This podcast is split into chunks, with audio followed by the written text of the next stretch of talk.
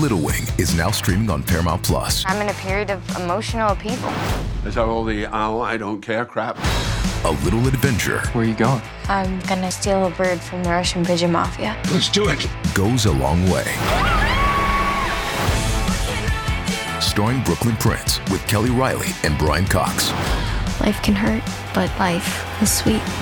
Little Wing, rated PG 13, may be inappropriate for children under 13. Now streaming exclusively on Paramount Plus. You're listening to Family Feud, part of the Peristyle Podcast family. They might not be brother and sister, but they sure do fight like they are. Here's your hosts, Keely Eure and Shotgun Spratling.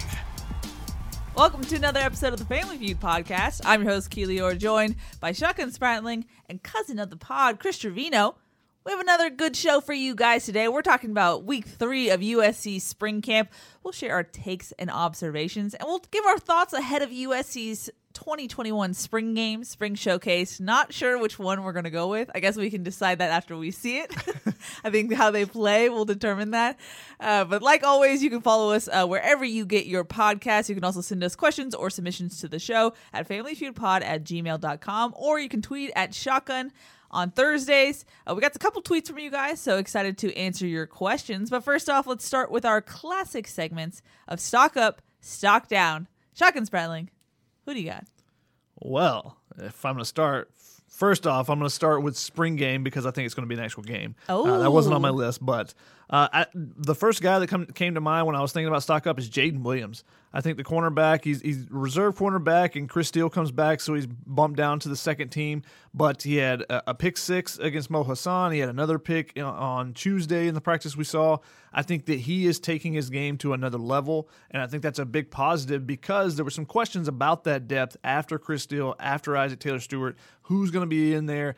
Can it be an actual competition? And I think the early signs from Jayden Williams and from Joshua Jackson tell me, yeah, if someone's not, you know, on their P's and Q's, then Donte Williams is not afraid to you know, make a move and bench somebody for a game. So I think those guys are putting a little bit more pressure on Chris Steele, and that's something that you know we heard from Donte uh, Thursday morning, and he said, you know, he's always going to be looking for competition. You know, someone asked him about the starting spot on the other side, basically away from Chris Steele, and he's like, "What are you talking about? There's two two spots are open, and there's always going to be two spots open." So uh, I think the the early signs from Jayden Williams and Joshua Jackson really positive developments there. And one of the things that that, that Donte Williams said today about Jayden Williams, and he said this about Chris Steele as well. He said you know, previously it, was, you know, they were playing 50% mental, 50% physical. He said he wants them to play 90% mental and know what exactly what they're doing and just be 10% physical so that they're not grabbing as much. They're not trying to, to use their bodies.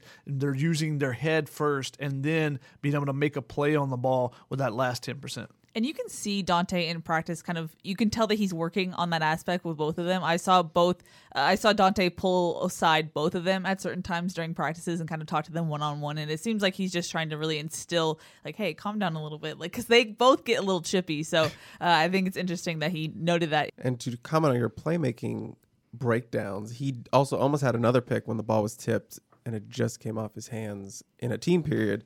And Jayden was always a really interesting take in that class. I'm blanking 2019 class that he came in because he was kind of a late bloomer in the recruiting sense. He had some trouble academically, and then right at the end, USC, Oregon, with where Donte was, who offered him, and Washington all offered him in a span of like a couple days. So big trio of Pac-12 teams trying to get him late in that recruiting cycle because it looked like he was going to be able to get in somewhere. So Donte knows what he's he was he's, he was getting when he when he signed on to USC and saw him on the roster. There were also some questions about him coming out of high school. Is was he a tweener? You know, where exactly did he fit in it position wise? Was he a safety? Did you need to you know bulk him up and play him at the linebacker position? Similar to us even more. Both those guys coming from Corona Centennial. It was a question of where exactly do they fit on the field, and I think both of them have found a home now. And Jayden Williams, I think there were still questions about that coming into the spring, but he's definitely took some big strides, and you know, cornerback seems to be a spot where where he can stay. I don't know about you guys, but I think he's a little bit slimmer. He looks a little quicker. My body comps have been really off just because Oh, we've yeah. we've oh, haven't seen anyone close and we're at different angles. So I feel like I can't like truly compare. I would agree with that. Her or me? Her, since Keely and I are used to being on the sideline and seeing them. Yeah. And So you it's a guys much don't use different view. binoculars too. Try not to. Try to use these eyes. Since we're talking about cornerbacks, I guess I'll keep it in the defensive back family. And I had stock up for Calen Bullock, the freshman uh, safety.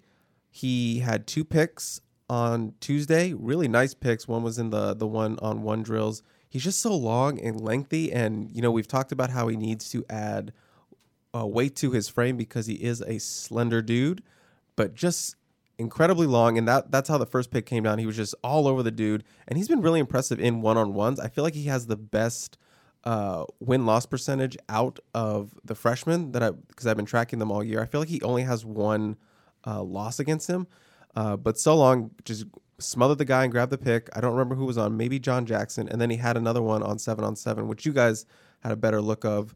And his only real ding on Tuesday was he gave up the touchdown on that really nice Jackson dart play at the end, but it was still really nice coverage, and it was just a better catch by the senior tight end Erik Krommenhoek.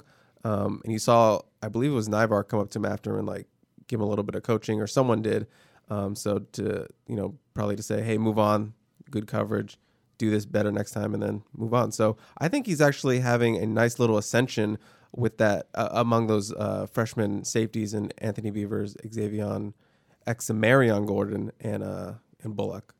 Yeah, I think that he's a guy that's making a lot of plays. I do have a question once you get into the full tackling drills and you get into a season that and you're practicing and if you're tackling every day rather than having an extra day off, how does his body hold up? And that's the you know the big part of him adding weight. You know, he's got really thin legs right now, which you know isn't really that big of a concern, but the bigger concern is the shoulders because I think back to someone he reminds me body wise of Isaiah Pola-Mao coming out of high school. And Isaiah Pola-Mao takes the big hit from Ronald Jones, you know, basically breaks his shoulder and is out for the rest of the season. So I, I, get concerned about guys, you know, that play that position, you know, with that body frame, just because, you know, when you, you get someone, say it's Markese Stepp coming downhill and you're trying to tackle that guy, you know, and, and suddenly you have an arm injury or shoulder injury. So that's a concern for me, and that's why one of the reasons why he's still got to add some weight. But definitely he's making some plays so far, so I, I think that's a, a big positive sign. And like you said, looks like he may be taking a little bit of a step forward from the rest of that group that's come in. And I don't think many people expected, given that he needed to put on weight, that he would be kind of trending ahead of some of the other guys. So I had Kana'i Mauga on stock up. Um, I think he's a guy who, after we finished recording last week on Saturday, he stood out to me, and he's just a guy who I keep writing down. I think he's come along. I think he's definitely improved, and he's a guy who I think was definitely hurt by um, having that hamstring injury at the start of training camp. I think he was learning on the fly during the season. And so now, you know, we hear a lot from the defensive coaches talking about how, like, hey, we didn't really have a spring to install and instill our culture.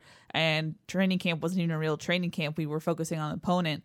So now I feel like this is the time where you're seeing guys like Kana'i Mauga really start to make those those leaps. And not only on the field, but I think off the field too. I've seen him when the second team's up, when other guys are doing things, he's behind them, vocal, um, yelling at them, and so I think that's a it's a good uh, step forward for leadership for Kana'i as well.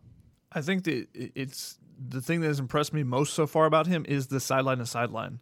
Uh, aspect of it. He's making some plays, catch, you know, running backs catching the ball and swing passes. Even a guy like Keontae Ingram, a guy that has been super elusive, been the most elusive of the running backs. I think that Kana'i has made a couple nice plays being out in space against him and making that play. And that's one of the areas where he has struggled in the past, especially early last year as he was coming back from that hamstring injury. So he's a guy that, that I considered for my list.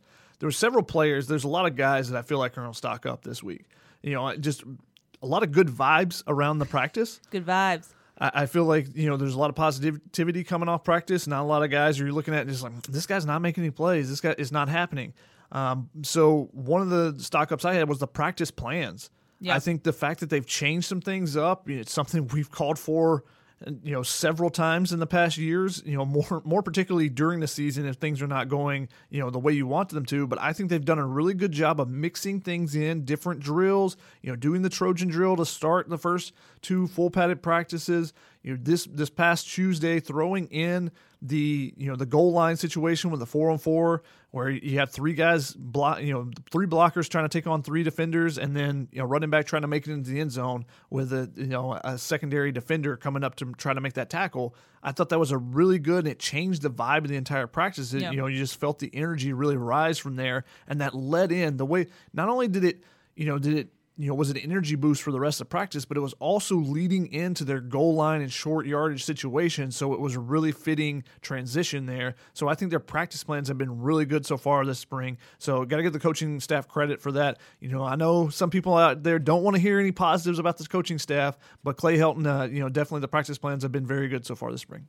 In that same vein, I had organic competitiveness. It sounds like your culture creation from last week. I feel like this is going to be more expensive at the grocery store. It is. Just it's Whole it's Foods. Yeah, we're in a we're in a Whole Foods right now. Yeah, we're in It's a Whole very Foods, annoying. not culture creation, organic competitiveness. Find it at your local Whole Foods. No, um, I just think, I mean, we've watched. I've every Clay Helton practice that we've been allowed to see. I've almost seen all of them, and we've seen the fake rah rah. We've seen the hey, let's start pro- practice off high energy and then it just trails off. You know, even spring camp sometimes felt like they were just going through the motions and like trying to get practice done with. And now it feels like they really want to be out there and they really want to be competitive about it. Um, I don't want to go into my hurt but you can tell that the players are definitely fired up and it's it's an organic thing f- coming from them and not like, hey, I want to impress my coach by acting a certain way that I think he'll like. You know what I mean? It's just like I want to rip this guy's head off and win this battle. Maybe not as aggressive as that, but you can tell that they definitely want their side of the ball to win whatever drill comes up for that practice day. So it's it's fun to watch as a reporter. and that's what it takes to become a more elite team. Uh, I'm not gonna say they'll become elite, but you know that's the old Pete Carroll win the day. You know, competition every period. You're seeing more and more of that, so I think it's a very positive sign. I mean, if we're doing Whole Food stuff, I have artisanal artisanal tackling. what does that entail? That's just a joke. Oh, It's just that's a funny. bit. I like it. Great bit. I don't have any. Yeah, this uh, twelve dollar pound whatever you guys are selling over here, but I have a Dijon Benton, so you have some Dijon. a little little Dijon. So it you is. did go to the it- grocery it- it is in the grocery store. Oh, dang it. okay, artisanal Dijon Benton. There you go. Well done. um, well done. Uh, I mean, it's not like a huge stock up, but I this week on Tuesday I noticed he was, in this I guess just the whole last couple weeks I've noticed that he's been making a lot of plays, getting a lot of reps.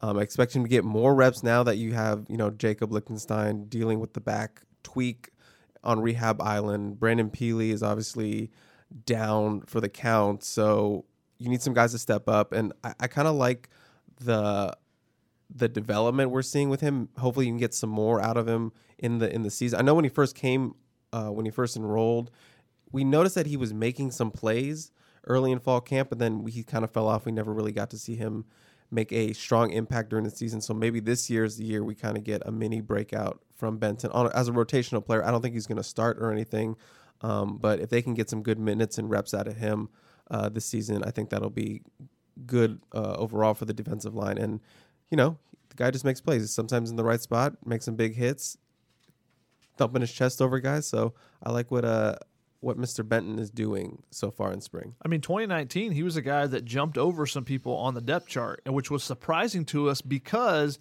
he was such a last minute addition to the recruiting class. Literally, we had we had no idea who he was when it was added. It was Except for Brandon Huffman. Well, on Oh, well, our side, on. that's why we obviously went to Brendan, you know, the, the Bay Area guru, the, the Pacific Northwest.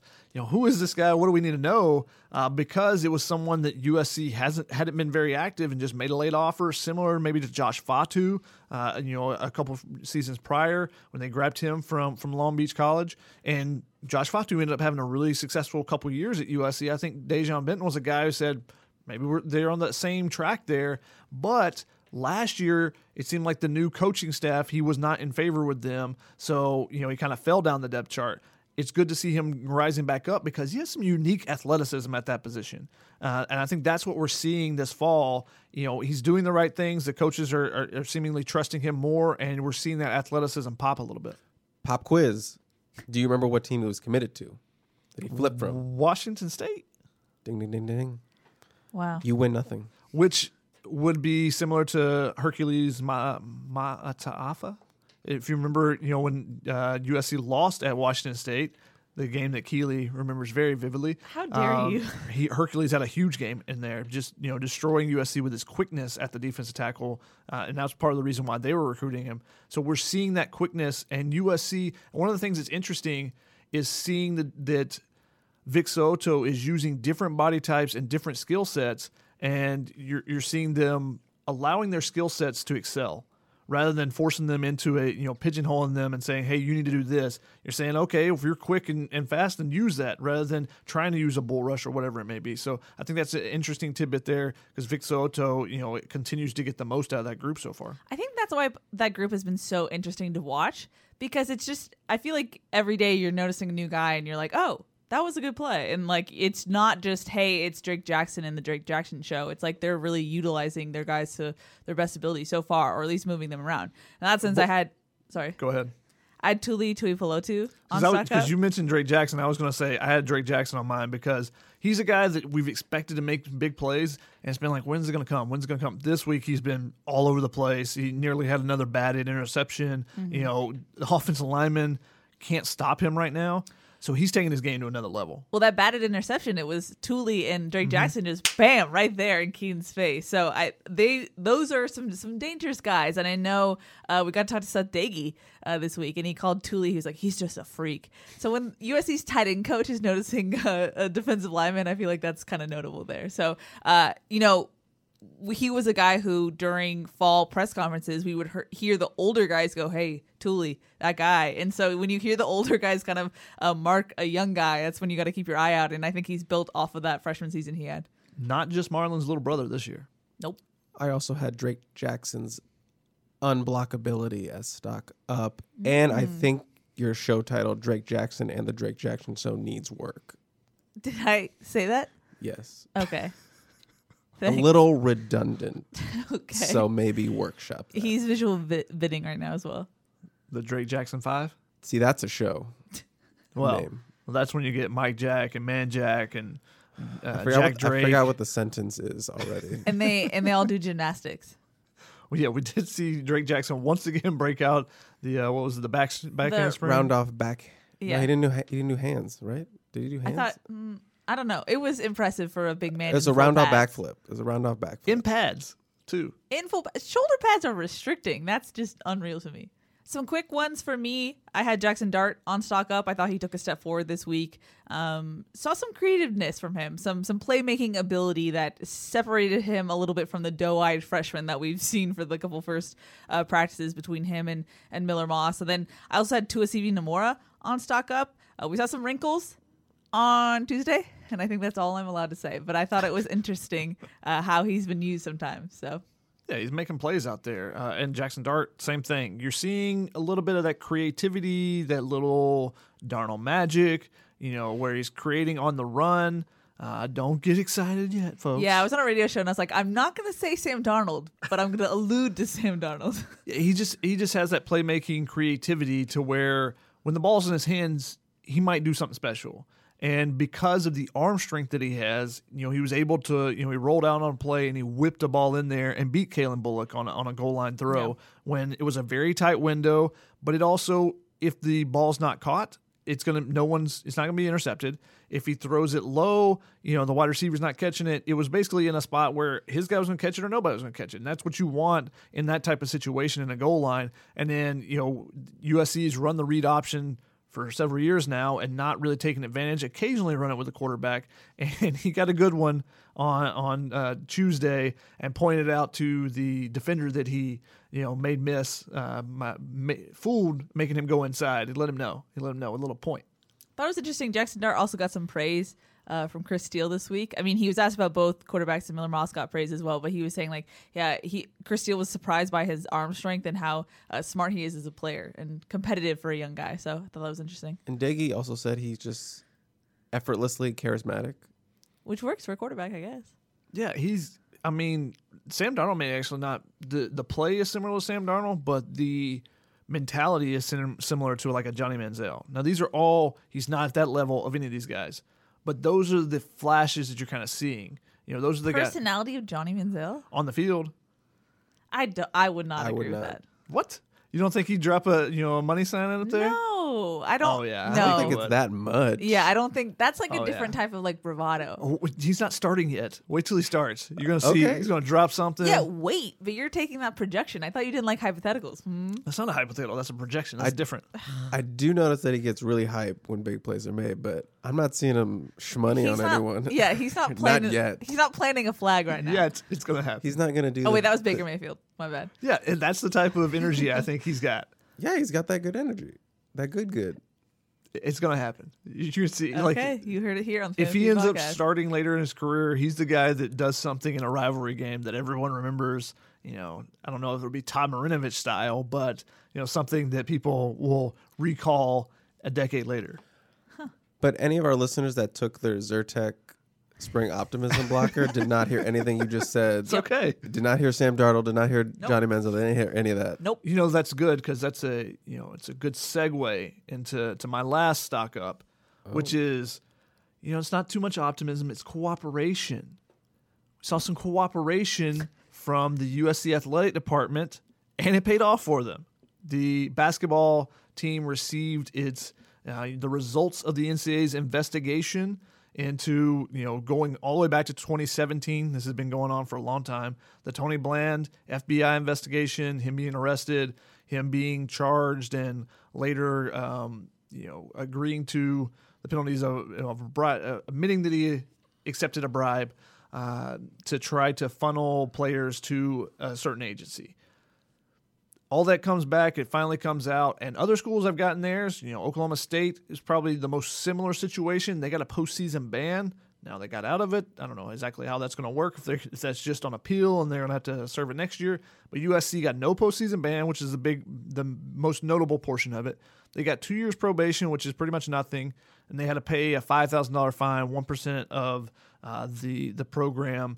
So it's nothing really. The program's budget. It's nothing really to you know it's basically a slap on the wrist now they did some other things they proactively did some other things they cooperated with the ncaa as much as they could one of the big ones was De'Anthony Melton not playing. I still don't agree with that situation, but they also, you know, dropped two scholarships for one season. They cut down their recruiting hours. They did some things, self-imposed some penalties, and really cooperated. That was the quote today from from the the guy from the Committee on, on Infractions that spoke with the media you know they they receive their recommendation from the NCAA enforcement staff and then they make a judgment after that. So that's how it kind of works. He said the panel, the Committee on Infractions panel gives a great deal of reference to the enforcement staff's recommendation with regard to the mitigating factor of exemplary cooperation. That's how they described USC's cooperation. And the, the enforcement staff works with the school for many months. They go through the investigation together. And he said it's a high bar in his experience to, to be able to get that recommendation from the enforcement staff. So they take it with a lot of weight. And that's what USC got. So that cooperation helped them to get you know a, a lesser amount of penalties, I believe, than some of the other schools that, that have been fighting this. Maybe De'Anthony Melton not playing played into that when other schools had players play. Maybe that had a portion to it. I still think that De'Anthony Melton should play because I wanted to see him play for one. But stock up for USC's admin for coming in and handling that well because, as we all know, USC and Committee on Infractions, those two don't go together exactly. well at all. So the fact that USC was able to navigate that well and get that high praise is, I think, is very notable. Alrighty, let's get into some stock down. I don't have stock neutral this week. Because it's not a thing. I didn't want to force it. I probably could have picked one, but stock down. Who you got, Chris? I have artificial stadium noise Hey, because as it was announced this week that there will be or last week is it this week Monday. monday It's been a long week. it's been a long week that they will be allowing fans for the spring showcase about 5000 yes. uh into up the to co- five thousand. up to we'll see- 5000 We'll see how many show up. That'll be kind of interesting too, because it's kind of a little bit, a little bit late notice, and I think so many people are going to be interested in showing up that they should be able to pack it out. i think they'll get there You just did like a full circle. You're like, I Yeah, don't think right. they'll be able to do it. I I, think think they'll they- be able but- to do it. Classic shotgun circle Yep. Say that I didn't think they would be able to. I said I'm curious to see if they will. Okay. Well, the fans, I mean, the players have been asked about it, and they've been pretty excited about to have you know real people in the stands, except minus just us up in the up in the booth in a dystopian stadium. Yeah. Uh, so it'll be nice to have that that injection of fans back. So down on the artificial noise. Which I think is ultimately a stock up, but I'll accept it. What's a stock up? That the fan noise is gone. Fans are back, and football sounds more normal. No, he made it a stock down. Okay, he that's said it the fine. right way. Let him have his piece. I'm Thank sorry. you. Thank you. I, at least I didn't try and turn it into a stock neutral, so you're welcome. You would try to do something like that. I got stock down. I got offensive arrogance. And this, if you want to spin it, could be a stock up as well. Hmm. Yeah, offensive arrogance, because we're seeing some diversified play calling. You know, we're not saying, well, these six plays are going to work. We just run them the right way every time. It'll work. We'll figure out a way to make it work. No, you know, if you change some things up and the defense doesn't know what's coming, you know, that makes it easier to run a play. Even if you don't get it exactly right, sometimes it still works there. So I think just the fact that they they've shown some different looks this week, we've seen some different play calls, you know, just some diversified action uh, from the playbook. Now you don't have to widen it out and have a 200 page playbook, but add an extra sheet every once in a while. Yeah, I actually meant to add that on my stock up. The fact that we saw something different on Tuesday from USC's offense, I think that's a encouraging sign because, like you mentioned on instant analysis, shotgun. Up until that point, it was like we're seeing the same thing. Like there aren't very many changes. So uh, stock up for that, but also yes on your stock down. Quit trying to change everything to a stock up, lady. I'm not trying to. Come on, you lady. guys are just twisting the thoughts and the words. I had stock down on Kobe Pepe. He's a guy who was getting time before he injured his shoulder or re-injured his shoulder last Tuesday. Um, and so far, we've only seen him on Rehab Island and on the sidelines with a huge shoulder brace on. So uh, stock down for him, and I mean just stock down for defensive linemen in general because uh, we saw Brandon Pili come out on Tuesday, and that uh, from sources, Chris and I, uh, sounds like Brandon will be out for the rest of the year. Which, um, if you heard last week's podcast, Shotgun went on a very impassioned uh, cry that Brandon Pili needs to step up this season, and yet he's not going to be able to um, this season, unfortunately. And then I also said Big Lick, uh, Jake Lichtenstein on stock down as well because he's not practicing. And Caleb Tremblay, if I, we really want to stretch it, because he also is not a full participant, though he was in the Trojan drill on Tuesday. So I don't get how that works out, but The 4v4 drill. yes. So, in a very similar vein, I had defensive tackle experience, defensive line, if you want to include Lichtenstein as a tackle there. Just because, you know, you're looking at the guys, and Brandon Pili goes down on Saturday. Lichtenstein went down last week and has kind of been up and down. And he's a guy that we think can make a big jump into the starting lineup potentially, but not practicing full time. Caleb Tremblay, similar thing. Ishmael Sopsher, a guy that, you know, is an older guy. So it's all young guys right now at those positions. And so you're seeing guys like De'jon Benton get opportunities and Jamar Sekona and, you know, Jay Toia. You know, th- those are the guys you're seeing in there, and they're making the most of it. But when you get to an actual game, you need some experience in there. You know, you're losing Marlon Tuipulotu. You had Jay Tufele two years ago. Not having either one of those guys back, you know, those are big losses for them. And you need someone that's going to be able to hold the point of attack because that's what teams will definitely, you know, force feed the ball right down your throat over and over if you put a young nose tackle out there consistently. Yeah, I had. I mean, basically, I had what you had. I had interior defensive line experience because Pili was your most experienced guy. He had 38 game appearances, not a lot of starts, just five. I mean, you have guys with other starts on the line. You know, you have Tuli, but those aren't in, true interior guys. And even Ishmael, who's out all spring, he only has one game appearance in his career. He is older, but he doesn't have those live game reps. So that's something USC hopes that he's ready for when when time comes. And then, like you said, the young guys they haven't played a lot either, Kobe and uh, Jamar. So very very uh, limited now on experience now that Pili's out of the picture. I wonder now Lichtenstein and, and Tremblay are guys that you expect to still be perfectly fine by the fall. But I wonder if you see in another injury, if we see some movement with someone going somewhere else. Is there some kind of movement of, of some, you know, an offensive lineman flipping to the other side, or you know what it is, just to add some extra depth for practice for one.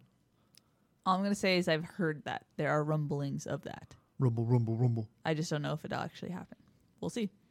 Now, I think this will have to be revisited based on what we see for the entirety of camp. So it's either stock down on coach speak or stock down on mixing and matching.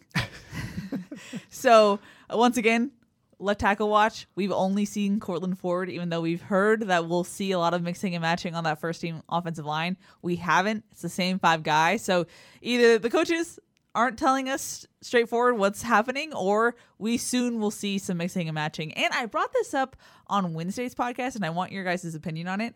Part of me was thinking, are they now looking for the transfer portal? Like, do you know in the back of your mind, okay, we're going to the transfer portal, and and Courtland Ford will be our guy battling with whoever comes into the transfer portal? Could that be a thing? Because otherwise, you would want to get Casey Collier some more time. No, I think this team is going to be always up until the season. I think they're always going to be looking for some portal help because we heard months ago when you know it became clear that AVT was leaving. I mean that was much earlier than the season started, but they were going to look into the portal for some instant impact offensive line help. So I think they're still going to be looking through that. I mean, spring is coming up, so there could be somebody who decides to leave after their respective spring camp for their team. So I think there's going to be another round of opportunity for them to go fishing in the portal. So yeah, I expect them to still kind of shop in the portal for some O line help.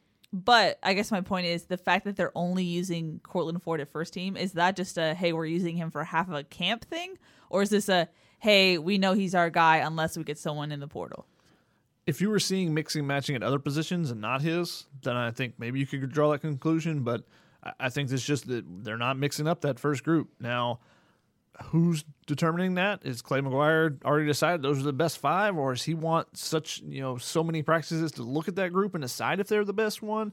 I, I, we don't really know. We've been told multiple times, yeah, we're going to mix and match, and we haven't seen it yet. So we're still waiting to to see if that happens, and if not, then one of Keely's stock downs will come true. One of them will. We can revisit.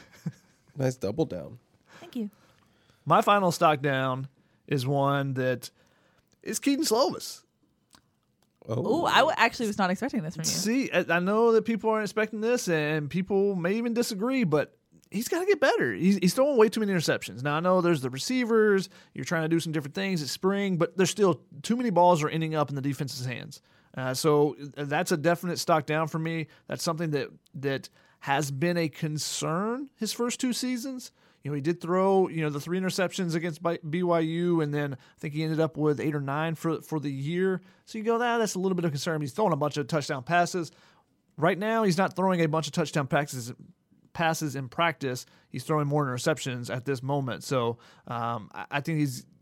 You disagree? I'm your, trying- your face is I, that's my. I'm trying to recall. I think that's a little dramatic. Maybe, maybe a little bit dramatic, but there has been a lot of interceptions, and you know you want your QB one to be taking care of the ball. That's the most important thing for the quarterback, and that's you know if you got to throw the ball, and you know if you're mad at the offensive line, which maybe I would be, and I would throw it over onto the deck on uh you know over at the McKay Center, so someone has to go get the ball, you know over the fence. Someone go get the ball. I'm so tired of this being chased all over the place because he is. He's getting chased all over the place, but throw you got to throw the ball away. You know, you, you got to punt instead of giving them the ball, the field position at the 50 yard line.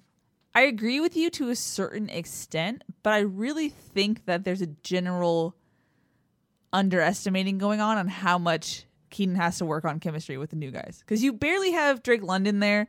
Bru McCoy's just coming back. Like, I w- it probably looks different if Amon Ra and Tyler Vaughns are there. Sure, Kedon Slovis is good enough that he should be able to take five walk ons and not throw the ball to the other team. Even if it's not there, you throw it at the ground or whatever. Sure, but some of those are like the walk-ons, like touching it halfway, it pops up, someone catches it. There has been a couple of tipped interceptions, yes, but I'm just there's been too many. sure, You I- guys don't want to be harsh on anybody. That's fine. But First of all, your stars have to be stars, and he's not playing like a star at this moment. Now, we still got half a spring. We'll see what he does in the next. And, and Kedon's a gamer, you know. So we'll see on Saturday when the the lights are on and everyone's watching. What impression is that?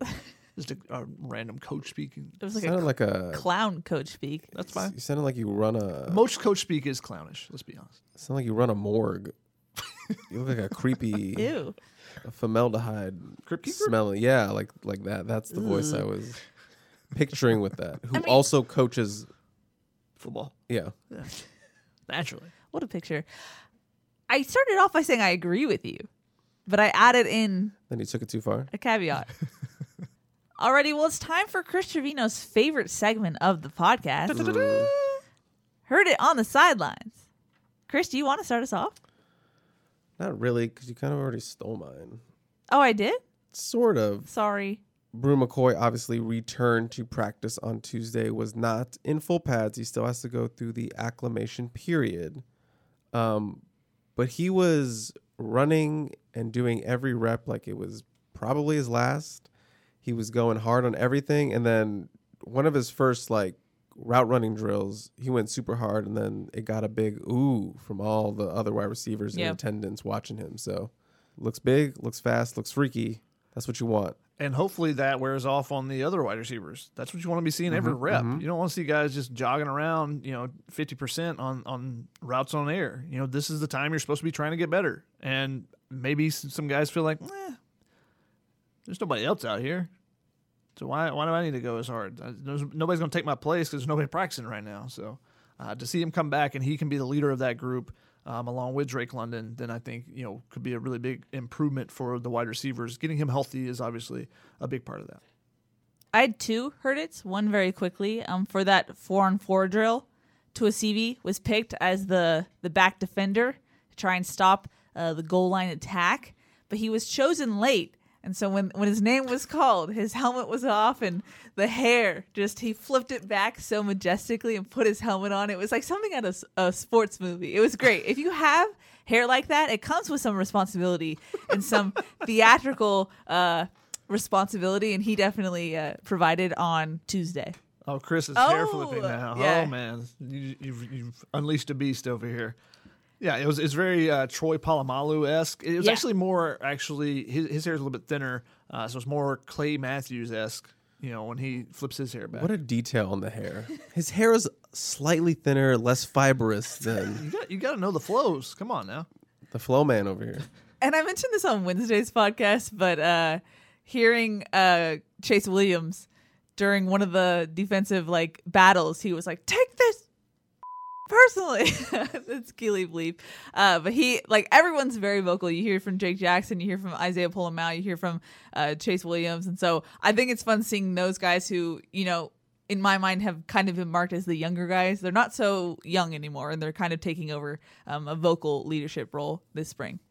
It's not a bleep because you didn't actually say it. I did. No, you didn't. I did. Stopped, paused, then said it. Yeah, I said it. And it was no. I have to save my f bomb for later. Okay. I've got a couple of hurdits, um, and it starts with the the press conferences that we've had. And it starts on Saturday with Clay Helton making another zoological reference, which seems to be his favorite so far. he talked about Casey Collier, called him a baby deer out there, uh, and called him a little Bambi uh, with the way that he was learning to get his uh, his footwork down last season. This time he, he's talking about Jay Toia. You know, he's asked about Jay Toia, the defensive tackle, freshman defensive tackle, six six what, six three, three hundred thirty pounds, something yeah, like that. that sounds right. A large fellow. Clay Helton calls him a mountain of a man. Okay, that makes sense. He says I'm he with you. I'm with you. He has the largest head I've ever seen. Oh, okay. He says he has the head of an elephant. Oh shit.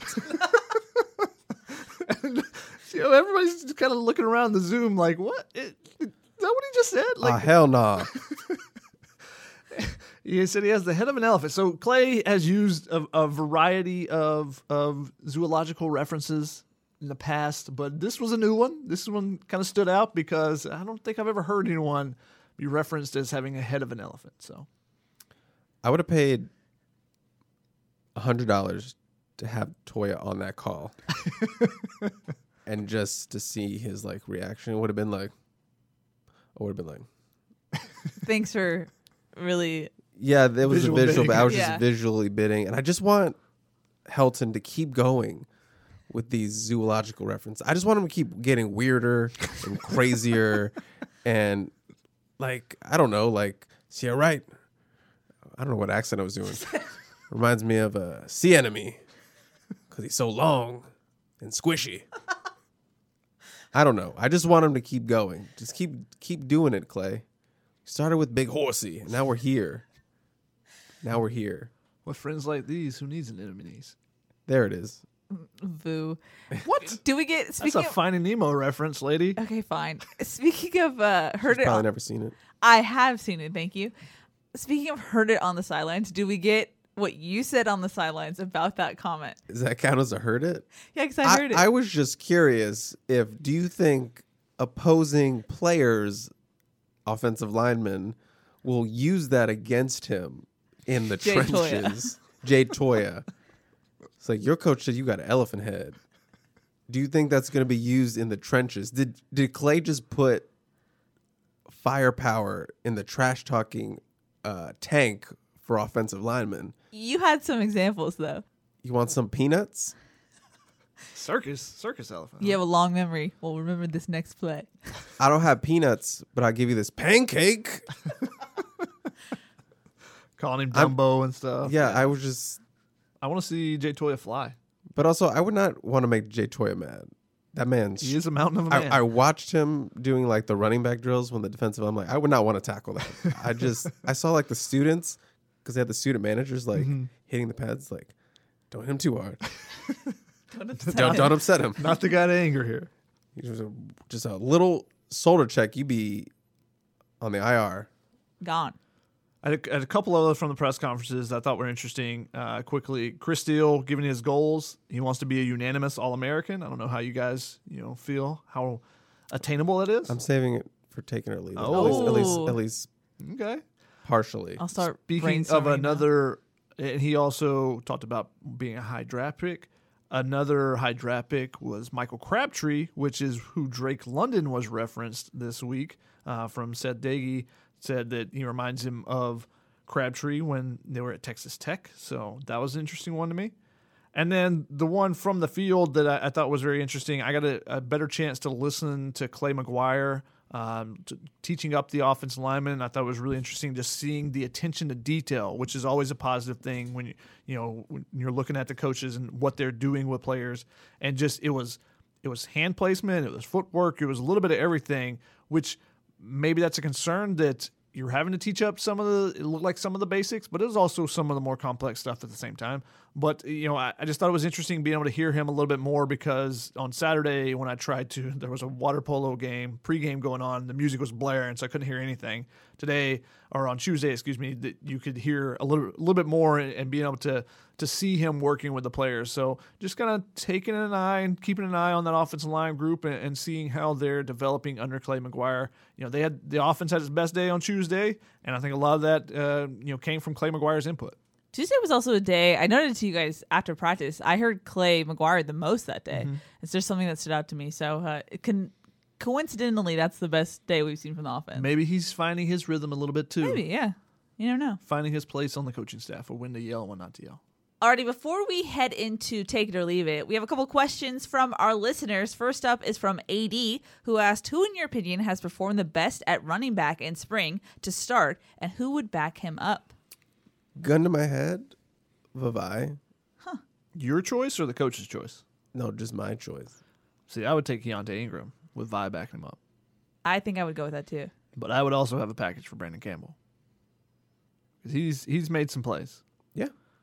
He could be a unique option for them. So, and Stephen Carr is always good on third downs.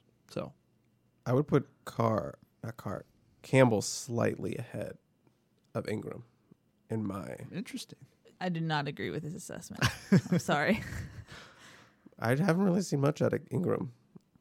I think he's great after first contact. Like, I think he provides a different element that USC lost kind of with Markese Stepp. He's not a Markese Stepp type of back, but he has a little bit of physicality that I think USC is missing in the other backs. I think he runs very similar to, to Vavae. I'll have to watch on Saturday. Okay. He's made guys missing open field. He's picking up extra yards after contact. So he's my number one right now. Vavae. No, You just described Vavae's running. No. St- I'm not saying you're, you're you're picking No. Vavae. I'm just saying that's Vavae. Mm-hmm. it's similar. That's why Vavai is my second. Yes. But She Keontae Ingram's compared been him to. Stepp. No, I just meant in the fact that he's physical. They're all physical. Let's get physical, physical. I. Mm, Uh, mm, mm, mm. I'm gonna watch this more closely. Alrighty, let's go to our next question from Mitchell, who said, USC's well stocked in wide receivers. Will Drake London, Bru McCoy, and Kyle Ford be USC's top and main starters? No. people keep throwing in Kyle Ford, but we got to see him out there. It's it's very similar to the Solomon Tuliaupupu Yeah. When you have multiple injuries, I need to see you practicing full speed, full contact for a week before I'm putting you in any starting lineup. Yeah, he's not even doing like full game rep cuts. Yeah, and so- we're not expecting him to do that this spring. It's great to see him where he's at so far, that he's out there and being able to do cuts and stuff. But he's, you know, he's got to come back in the fall and then prove himself. So because he's a former five star guy, I know guys want to anoint him, and you know, we we think he has a ton of potential, but. Got to see him out on the field and actually doing it before we can throw him in any starting lineup. So Gary Bryant's the guy that's going to be the slot receiver, I think, right now. I think it's um, Drake London on one side, Bru McCoy on the other, and then Gary Bryant and K.D. Nixon kind of mixing in at the slot receiver position. I think there's your top four guys right now. But watch out for Mike Jack. Continues to make some really nice plays. Mike Jack needs some growth, but uh, you can see it. You can see the ceiling. Well, yeah, and, and I think we've seen some flashes from him early, and this is what we see every camp. First time guys, first few practices, they make some flashes, and you go, "Ooh, got to keep an eye on that guy." And then it kind of plateaus out a little bit. So he's plateaued out a little bit in the last couple of practices, still making some plays, but not as many wow plays. I think that's just with the familiarity of the defenders. Now they know your moves a little bit more. Now that's when you start creating those counters. You show your your your initial move. Now can you create the counter off of it? And that's when you become you know a more complete player. Alrighty, Chris, it's time for your signature segment. Take it or leave it. Take it away. Yeah, this is a last minute fake real corporate sponsor because we had a fake real corporate sponsor drop out Oh my god! about I don't know 20 minutes before you arrived. It's that. very stressful. I had to get on the phones. Keely saw me just trying to He going through the working them emails, phones. working them phones to get somebody. But we was got like signing somebody, day. and it's a big one, guys. It's a Uh-oh. big one. Uh, today's fake real corporate sponsor. A big thank you to Enterprise Rent a Car, but with a twist. And it kind of everything kind of works out for uh, for a reason because they are proud to announce their new national expansion right here on Family Feud podcast. We're getting the Wow. the exclusive first look. Wow. Now, Rent a Car is just not about cars. Now, with its Rent a Coach program, for those that need that extra motivation in life, and for you USC fans, you can rent your favorite SC coach to be that life motivator you've always needed. Shotgun, when you park on the third level of the parking garage and you're looking around, your, head's in a daze, and you know your car's not there, you can have Craig Naivar screaming at you that you parked on the third floor, you dumb. You're misaligned right now.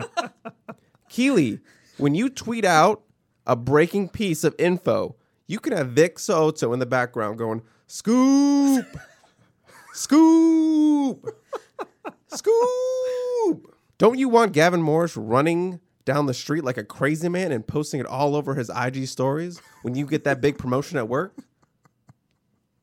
Take your life to the next level and leave your competition in the dust with the right push from our rent coaches. Rent a coach, you must legally provide your own whistle and hat. Thank you so much to Rent a, rent a Car and their Rent a Coach program. Thank you so much, guys. I'll be sure to get in on that. Well, what what will they do for you? I mean, you guys can be the the deciders of that. What I want, uh, I don't really have anything right now. Maybe we'll get uh, So'oto in the studio when you have to do tunnel vision, and he'll just Oh, yell, that that's good. He'll yell Or speak at you. Laps. speak, Run a lap. speak, or, or run this laps. this yeah. this idea was inspired by Keely telling me to run laps before before any instant- public appearance you make. any public appearance. Get the Uh, jitters out. But with that, let's get into these. Uh, USC hoops got off light with the NCAA punishment. Take it. Take it. I mean, they, they self imposed, which definitely helped with all that. But the fact that it's two years probation, which it seems like every other program is on some kind of probation, um, and a small fine is no big deal. The fact they didn't lose any scholarships, and the biggest one is the no postseason ban. So, you know, I- think that they'll take that uh, and try to move past it. That's the, the big thing. And I, I got a text from from a, a person inside the program as you know, was a sigh of relief today. You know, and it was like we kind of expected that th- this was going to be the outcome, and that's what we're hoping for. But the fact that it's over, it was just thank God. that was the response, that it's finally over, they're done with it, they don't have to worry about it. It's not a, not something looking over the shoulder. You know, you've looked at programs like Arizona where they're constantly looking over the shoulder, constantly looking over their shoulder, waiting to see what the NCAA is going to finally do. Kansas in the same situation right now. USC's like, it's done, we're through with it, let's move on, and now they can fully do that. Looking down the line, Bru McCoy, Gary Bryant, Drake London, and Michael Trigg is the scariest lineup USC can put out. This season, Yes. That's a tough question. I'll I take it. only only do tough questions. I'll take it.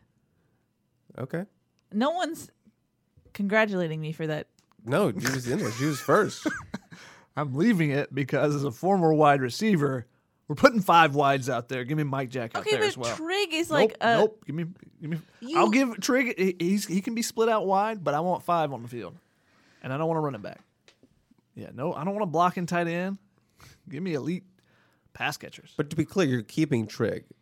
I think he's going to be the the he made special it, one at that made position. it sound like he was taking Yeah, it off sounded like Trigg. he's like "G- lose the tight end. yeah. Even though he's a jumbo. he's a Drake London tight end. Okay. Based on camp so far, the defense will be the winners of spring showcase. It's the spring game, the spring showcase, whatever. Leave it because it's not going to be divided that way. It's Team Cardinal, Team Gold. Yes, but we Bam! Semantics are important. Count it. you can still pick a winning side of the ball. Team Cardinal. I don't know who Team Cardinal is, but I'm gonna pick Team Cardinal. Fine, I'm going Team Gold. What now, Chris? Ruined your take it leave it. He's so mad. You do that every week. It's fine. Which one will be more impressive? Yes, the defense. will Chris, be. I will take that.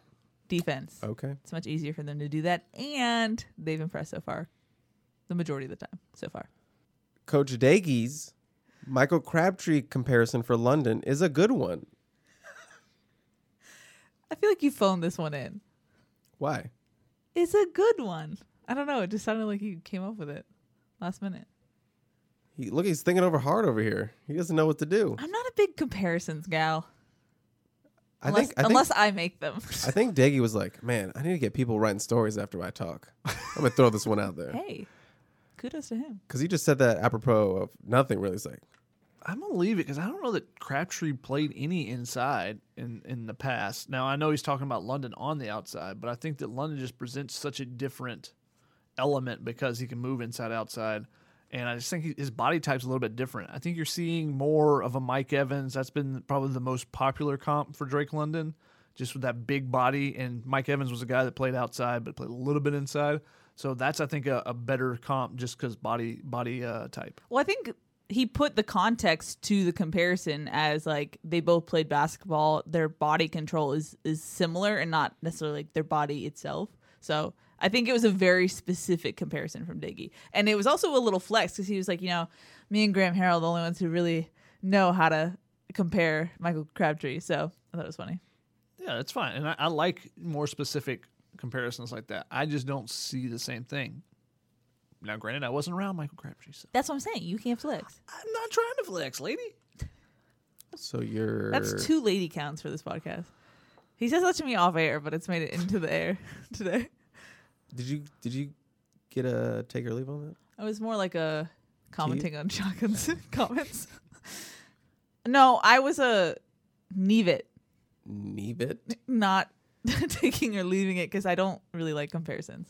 He's doing the scrunchiest face I've ever seen him. Unless I've seen, like, if you go like, hey, it's not the game. he reminds me of someone that I've personally seen, then I can be like, yes or no, I agree with this. I can't do that with people I haven't actually seen play up close and personal. okay, Drake London compares to Drake London. Yeah, you like take that? it. I yeah, take okay, that. I think that's okay, really okay. We'll put on easy mode for you. We took it off Heisman and put it on Yeah, we put mode. let's put the bumpers up on the bowling alley. Okay, it makes or it leave fun because you can like ricochet Oh off the yeah, lane. okay.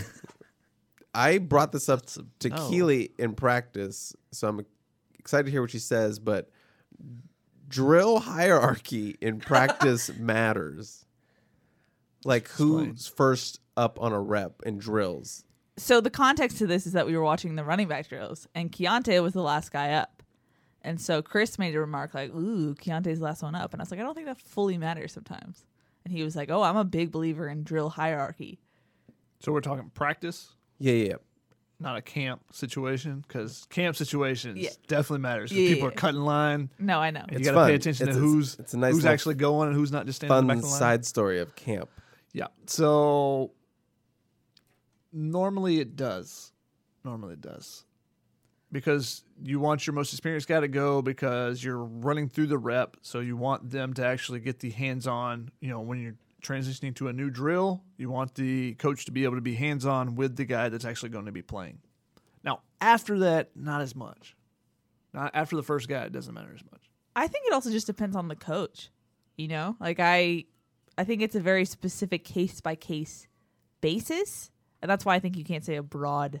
No, I'm broad stroking. So you're taking it Taking it partially. partially. You're leaving it. Partially. All right. Fair enough. All right. As you mentioned, Chris Steele has a couple of goals. One being five picks. I feel like that is g- high enough to lead the defense. So Chris Steele will lead the defense in picks in 2021. Shotgun's really mulling over. Yeah, this. he's like really going through something over there. Go ahead, Keely. So, last year obviously was half a season, but Chris Steele had one. I think Pola-Mao actually is the guy that ends up with more. I'm gonna leave it as well. Though I'm curious where position he ends up playing. He also said that he wants unanimous All American honors. Big goal. So this is kind of a melting pot, but Drake London has a better All American case than Drake Jackson and Chris Steele. Or Chris Combined? Steele, or Chris Steele. Or individually. This is a very complex. Individually, but you get two players to have a to split the odds. I can doing a lot of thinking today. That usually means I'm on to something. I'm gonna take it. Oh, okay. I'm gonna take it just because. See, the thing that makes me hesitate is the Drake London or the sorry, the Drake Jackson part. Yeah. Because DBs just don't. You have to really show. Up. You got to up. be like You have to. It's, The it'll- one. It'll take more than five picks. Yeah. So that's why I'm leaving it. 17 picks? 92. that would work. yeah. Okay. Our last one comes from a fan or a Twitter user. Ooh, fan submission. And I just want to say Twitter submission. I like getting Twitter submissions about take it or leave it. So this is for the people. So the people, this this is owned by the people, not me.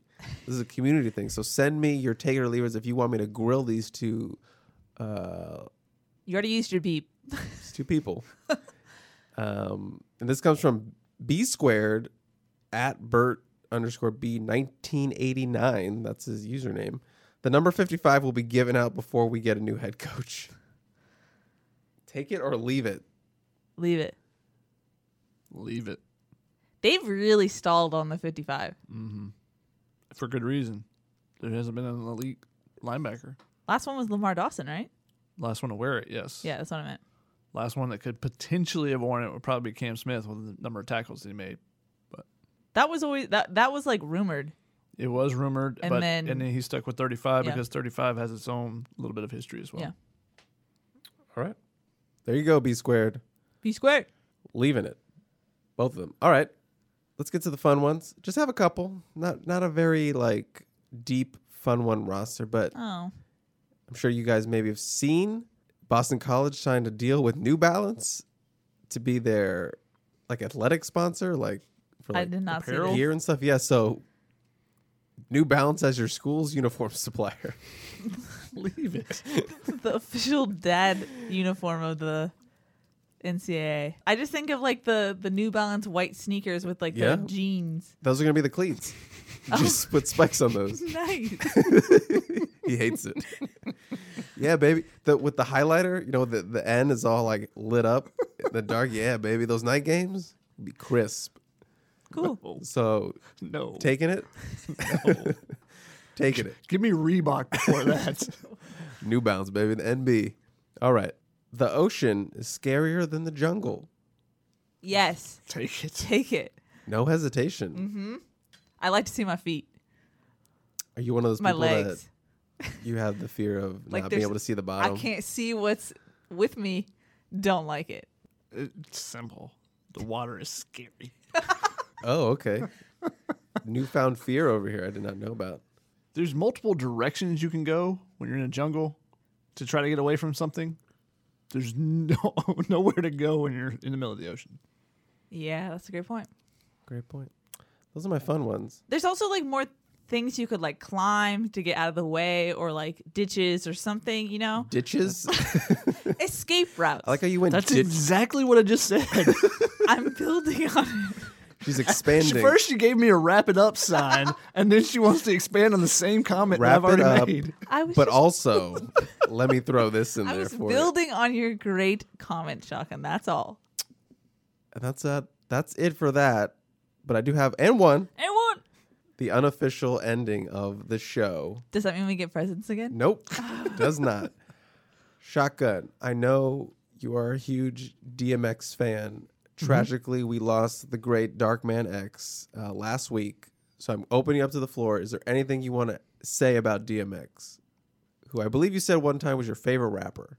He was my favorite rapper growing up. So it's very unfortunate uh, to see him go. Uh, it's Dark and Hell is Hot will remain a classic album for all time.